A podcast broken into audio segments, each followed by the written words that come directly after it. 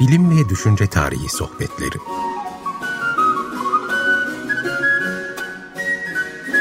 Hazırlayan ve sunanlar Derya Gürses Tarbak ve Doğan Çetinkaya.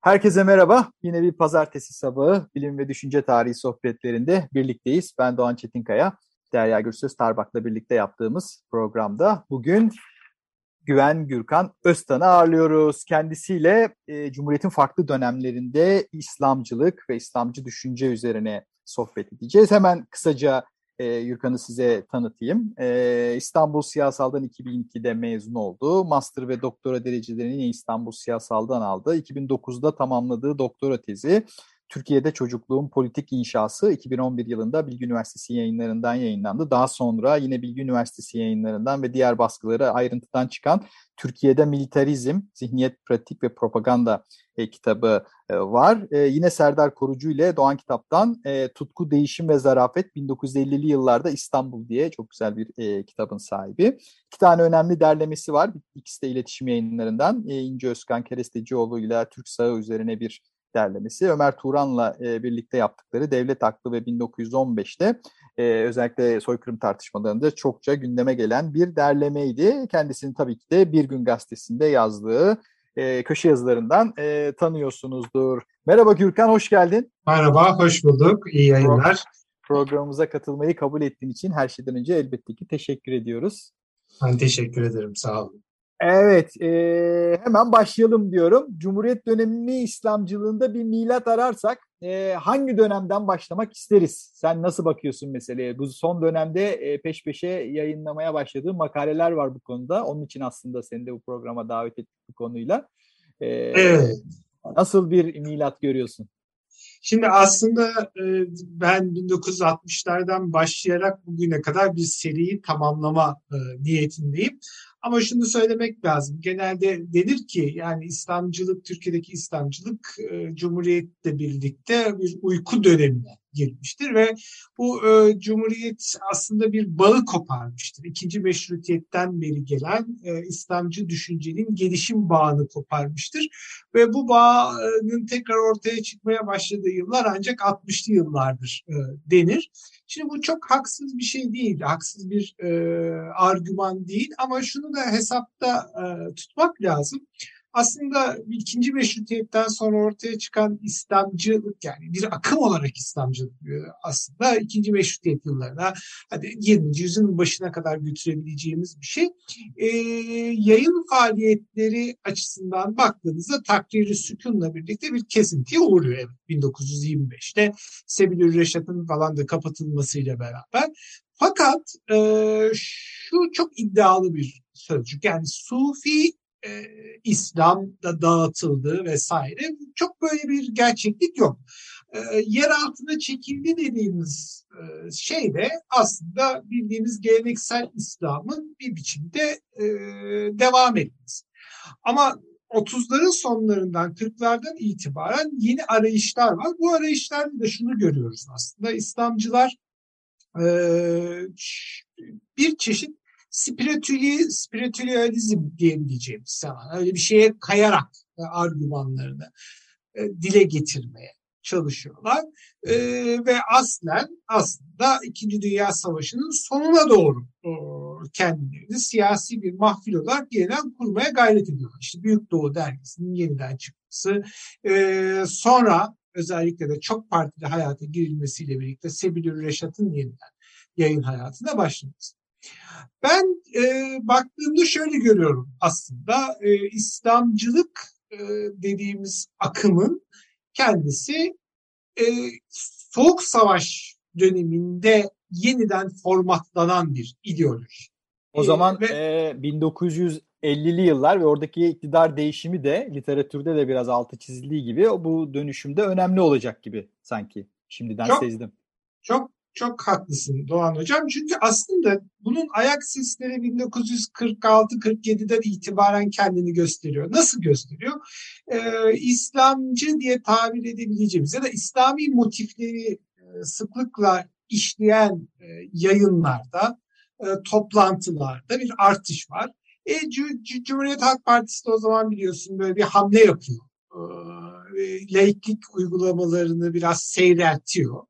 E, ve iktidar değişimiyle birlikte 1950'de Demokrat Parti'nin iktidara gelmesiyle birlikte bu İslamcı çevrelerle e, yeni hükümet arasında ilginç bir ilişki ortaya çıkıyor. Burada tabii çok kilit e, aktörler var. Necip Fazıl Kısakürek gibi yani bu bağı böyle çok net görebileceğimiz ama Demokrat Parti netice itibariyle e, İslamcı siyasette ilginç bir ilişki kuruyor. Yani ne onların beklentileri ölçüsünde e, de, İslamcı argümanları kamusal alana taşıyor.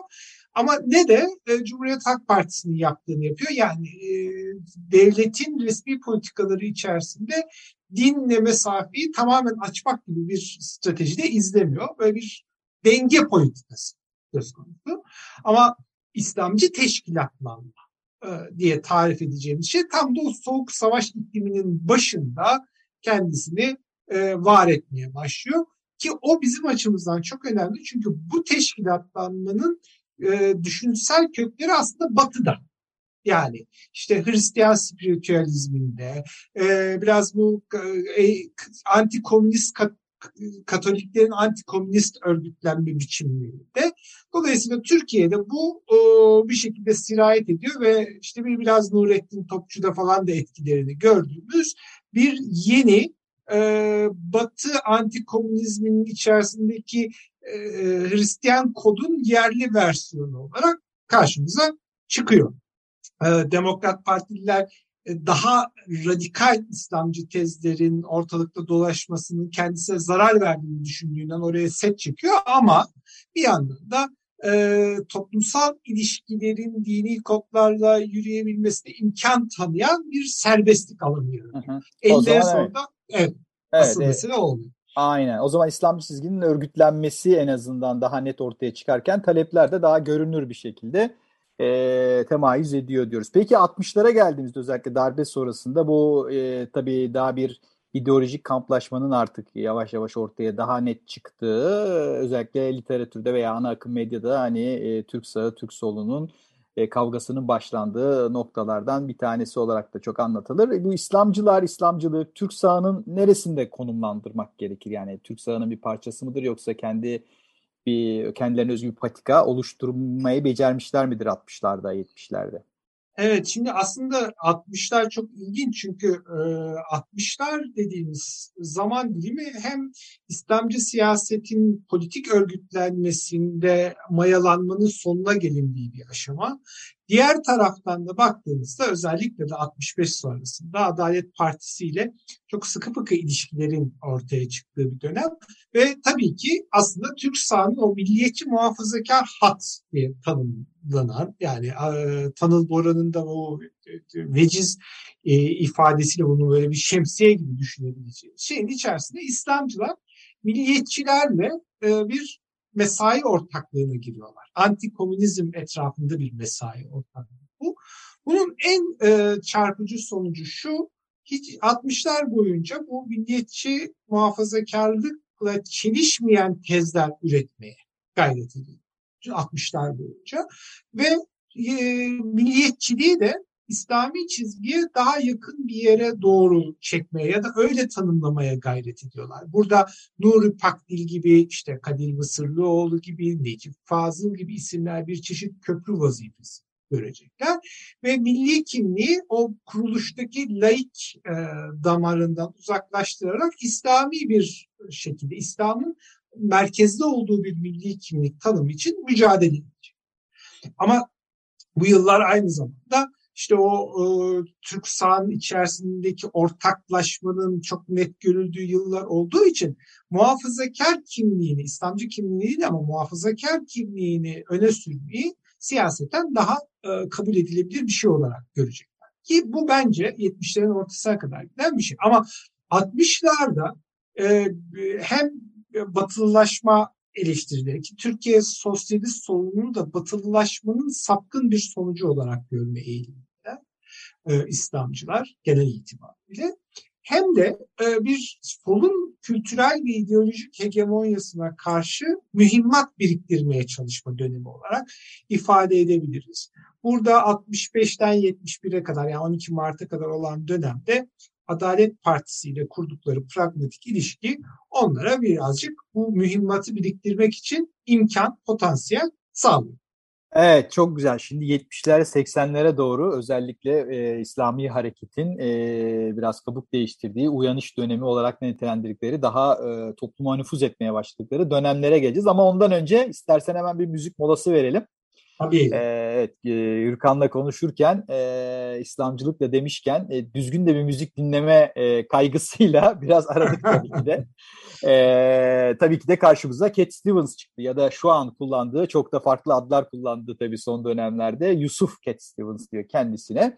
Yusuf İslam diye de bir ara bildiğimiz İslami müzik de yaptığı ama eski müziklerine geri döndüğü bir dönemdeyiz ve son dönemde verdiği konserlerden bir tanesinden The First Cut is the Deepest e, ilk yara en derinidir dediği şarkıyı e, dinleyelim. Ne diyorsun Yusuf İslam, Cat Stevens olayına İslamcılık söz konusu olduğunda? ya şey, belki Yusuf İslam ya Cat Stevens'ın kendi dünyasında bu işin ne kadar e, derin etkiler yarattığını bilemiyoruz ama Türkiye İslamcılığı açısından Cat Stevens bir ikon haline e, getirecek. Tıpkı Hristiyanlıktan işte ya da anarşizan pozisyondan biraz İslam'a dönenler gibi.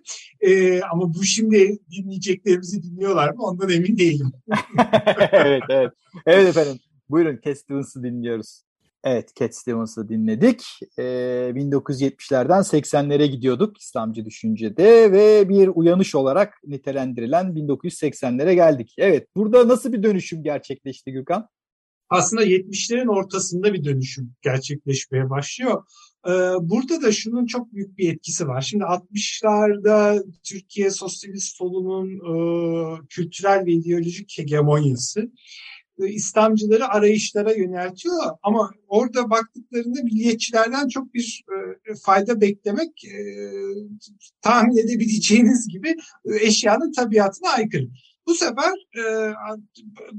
yüzlerini Orta Doğu'da genel olarak Müslüman ülkelerdeki tartışmalara dönmeye çalışıyorlar. Tam da 70'lerin ortaları çeviri dönemi. Yani bunun e, öncülleri 60'ların sonlarında var ama 70'lerin ortalarından itibaren işte Mevdudi, Hasan Benna, Ali Şeriati e, çevirileri hızlı bir biçimde İslamcı yayın evleri tarafından basılıyor. İslamcı dergilerde bunlardan pasajlar alınıyor vesaire ve bir ümmet fikri, ümmetin yeniden canlandırılması, ümmet düşüncesinin yeniden canlandırılması e, bir biçimde gündeme geliyor. Bu aynı zamanda bunlar olurken e, milliyetçi cephe içerisinde MHP ile o zamanki işte Milli Görüş Hareketi'nin temsilcisi olan Milli Selamet Partisi arasında gerilimler var. Tabanda baktığınızda ülkücülerle akıncılar arasında e, bir hegemonya, Türk sağ içinde hegemonya mücadelesi var. Bütün bunlarla birlikte düşünmek lazım. E, ve aslında bunun bir aşama yukarıya çıkması 12 Eylül askeri darbesi sonrasında. E, Türkiye sosyalist solu üzerinden silindir gibi geçilecek. İşte milliyetçi yayınların Türk İslam sentezcileri devam edecek ama diğerleri ancak 80'lerin sonlarına doğru kendisini gösterecek. 1980'lerin ortalarından itibaren İslamcılar böyle büyük bir şeyle e, nasıl söyleyelim sırtlarında heybeyle gelecekler ve iki damardan büyük bir e, çabanın içerisine girecekler. Ana hükümetini etkilemeye çalışma ve kendilerine uygun bir ekonomik siyasi yapı e, inşa etme bir tarafta. Diğer tarafta daha uzlaşmaz gibi görülen ve İran İslam devriminden etkilenen dolayısıyla çok düzen karşıtı kapitalizme aykırı e, iddialar savunan bir kanat. Şimdi bu iki kanatın bir tarafında tahmin edebileceğiniz gibi yani düzenli pazarlık yapan kanatlar Nakşibendi e, dergahı ve işte onun etrafında Nakşibendi kökenli yapılar ki bunların içinde en öne çıkanlar İskender Paşalar ve İsmail e, tabii ama onun dışında Nurcuların da belirli konu, işte Süleymancılar hepsi ana hükümetinden e, fayda sağlıyor. Diğer tarafta bir kanatta e, işte daha bağımsız İslamcı entelektüeller tarafından oluşturulmaya çalışılıyor. Bunlar daha radikal tezler e, ortaya koyuyorlar. Ve e, sonuç itibariyle yapmak istedikleri şey e, bu neoliberal dönüşüm ortada ve onun arazları da görünmeye başlıyor yavaş yavaş 80'lerin sonlarına doğru. Buradaki arazları İslamcı siyaseti tahkim edebilecek bir biçimde kullanmak. Ama henüz 80'lerde böyle bir olgunlaşmış İslamcı siyasal stratejiden söz etmemiz çok kolay değil. Bir entelektüel hegemonyadan da söz etmek çok mümkün değil. Sadece bunun nüveleri var. Mesela işte ilim ve sanat diye bir dergi çıkaracaklar. E, Nakşibendiliğin İskender Paşa e, kolu. Orada işte entelektüellerden görüş alacaklar vesaire bir hegemonya oluşturmaya gayret edecekler ama hala bunlar cılız. E, 90'lar yani 90'larda artık bu birikmiş şey, şeyler 80-70'lerin ortalarından itibaren birikmiş çabalar kendilerini hem siyasette hem entelektüel dünyada bir karşılık bulmaya doğru yöneltecek. Evet aslında gerçekten 70'lerin ikinci yarısından itibaren hani bu ümmetçilik çerçevesinde gelişen uyanış e, kendisini geliştiriyor. Ama tam bu noktada hani inşa etmek yani İslamcılığın e, bir farklı siyasal bağımsız hat olarak inşa edilmesi biraz da bu 90'lar 90'ların sonu ama AKP dönemi gelecek tabii ki de orada. Hani bu neoliberalizmle e, İslamcılığın e, hikayesi, ilişkisi e, biraz e, rotanın farklılaşmasına da e, belki yol olacak ve orada İslamcı siyasetin inşasında nasıl bir e, rol olacak sence? Şimdi tabii 90'lar şu, şundan çok kritik. 90'larda artık özellikle Soğuk Savaş bittikten sonra İslamcı entelektüeller diyebileceğimiz insanlar milliyetçi muhafazakarlık elbisesini yırtıyorlar. Yani o biz artık bu işte Türk milliyetçileriyle aynı cephenin içerisinde olmak istemiyoruz. Çok net bir biçimde söylüyorlar. Bunun entelektüel hazırlığını da zaten 80'lerin sonlarından itibaren yapmışlar. Bu, burada dikkat çekici şey şu, milliyetçilik eleştirileri ve ulus devlet inşa süreçlerine dair eleştirilerin en sistematik bir biçimde dile getirildiği yıllar 90'lı yıllar İslamcı cenah açısından. Ve hatta şöyle de söyleyebiliriz yani uluslararası milliyetçilik yazınından çeşitli parçaları bulma, onları e, alıp arkasından Türkiye ulus devletleşme sürecine dair eleştiriler getirme falan gibi de çok önemli bir e, kendilerince hizmetle görüyorlar. Diğer taraftan bir başka şey bunu yaptığınızda bu, bu aslında bir hegemonya projesinin e, entelektüel ayağı. Çünkü o hegemonya projesi nasıl bir şey? E, 90'ların bir şekilde o neoliberal dönüşüm ve o neoliberal dönüşüm sırasında işte bir militarist devlet politikası ile birlikte e, bir şekilde mağdur olan kesimler var. Bunların başında da tahmin edebileceğimiz gibi işte kent yoksulluğu var e, İslamcılar kent yoksullarına yönelik bir hem politik strateji hem de bu politik stratejinin arkasını oluşturabilecek bir e, ideolojik yönelimde bulunmaya gayret ediyorlar. Diğer taraftan da Kürtler e, ilk defa 90'larda artık devlet tezlerine aykırı diye söyleyebileceğimiz e, tezler e, ortaya çıkıyor. Ve Kürt sorununun adını koymak, Kürt sorunu üzerinden bu tartışmada işte aslında sorunun e, laik devlet olduğunu iddia eden argümanlarla karşılaşıyoruz. Yani hem yoksullar, kent yoksulları hem Kürtler e, ve bir yandan da tabii e, zenginleşmeye çalışan, orta sınıflaşmaya çalışan e, muhafazakar çevreler hepsi İslamcılığı e, bu tarif ettiğimiz hegemonya projesinin birer ayağı haline geliyorlar. Yani ne 94 e, yerel seçimleri ne de daha sonraki genel seçimlerdeki Refah Partisi meselesi öyle tesadüfi değil. E, fakat şunu da unutmamak lazım. Oylusu yükselirken bile hala bütün İslamcı siyaset milli görüşe anlayacak vaziyette değil. Yani e, merkez sahibi olan aşklarını e, bitirmiş durumda değiller. 90 ta ki 99'a kadar. Aynen, Öyle. aynen. Yani aslında e, çok farklı vurgularla bir inşa sürecinin e, okuyabiliyoruz. Fakat tam o noktada AKP e, geliyor iktidara tabii ki de 2002 yılında. E, AKP dönemini nasıl değerlendiririz? İslamcılığın sonu olarak mı, sefaleti olarak mı değerlendirirsin birçok kimsenin yaptığı gibi yoksa e, toplumun muhafazakarlaşması anlamında e, bir devamlılık söz konusu mu İslamcılık babında? Yani şimdi orada da İslamcılık 2002'den sonra iki e, hat üzerinden ilerlemeye devam ediyor. Bir tanesi aslında daha önce e, bütün eleştirilerini Batı karşıtlığı üzerine inşa etmiş e, İslamcı hattın e, bir demokrasi mücadelesi olarak Batıcı e, Batı ile barışmayı e, önüne koyması.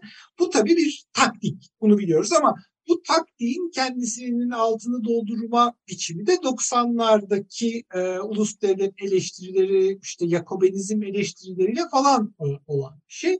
2002'den itibaren özellikle AKP'nin bu e, Avrupa Birliği ile olan e, müzakerelerde takındığı tutum ve burada işte demokrasi, batıcılık e, ekseninde ürettiği dil daha önce milli görüş damarı ve onun etrafında kümelenmiş siyasetler açısından bir tehdit, tehlike olarak görüldü ve buraya çok ağır bir biçimde yüklenildi. Ee, işte Siyonist olmalarıyla, Batıcı olmalarıyla vesaire. Ama burada ilginç olan şey belki e, İslamcılığın kendi seyri seferinde e, Necip Fazıl kodlarına e, 2013'ten itibaren e, dönülmesi. Yani ee, Necip Fazıl kodu dediğimiz şey şu aslında. Yani Necip Fazıl bir biçimde yukarıdan aşağıya e, bir toplum mühendisliği projesi. Yani Kemalizme karşı ama Kemalizmin araçlarına benzer bir toplum mühendisliği projesini İslamcılık içerisinde popülerleştirmiş isim. Dolayısıyla aslında bugün İslamcı tabanda e, olmakta sınırlı kalmayan bazı iddialar var ya Lozan, efendim evet. e, şey. Bunların hepsi aslında o, oradan popüler olmuş şeyler. E, AKP e, ya da en azından AKP'nin içerisindeki bir klik İslamcılığı tekrar Necip Fazıl e, şey versiyonlar çevirdiği Aha. andan itibaren bu konuştuğumuz e, hegemonya projesinin başka grupları içerisinde barındırma stratejisi de ortadan kalkmış oldu. Eyvallah, eyvallah. Süremizin sonuna geldik ne yazık ki ama zaten bütün bir cumhuriyet tarihini hızlıca bir geçmiş olduk. Evet, Bence ama evet. güzel bir harita çıktı. Ee, bu konuda en azından düşünmek isteyenler için. Çok teşekkür eyvallah. ediyoruz programa katıldığın için. Ben çok ee, teşekkür ederim. Çok keyifli Eyvallah, oldu. eyvallah. Evet. Ben Doğan Çetinkaya, Derya Gürsel Starbak'la yaptığımız bilim ve düşünce tarihi sohbetlerinin bir tanesinin daha sonuna geldik. Bizi dinlediğiniz için teşekkürler. İyi haftalar dileriz.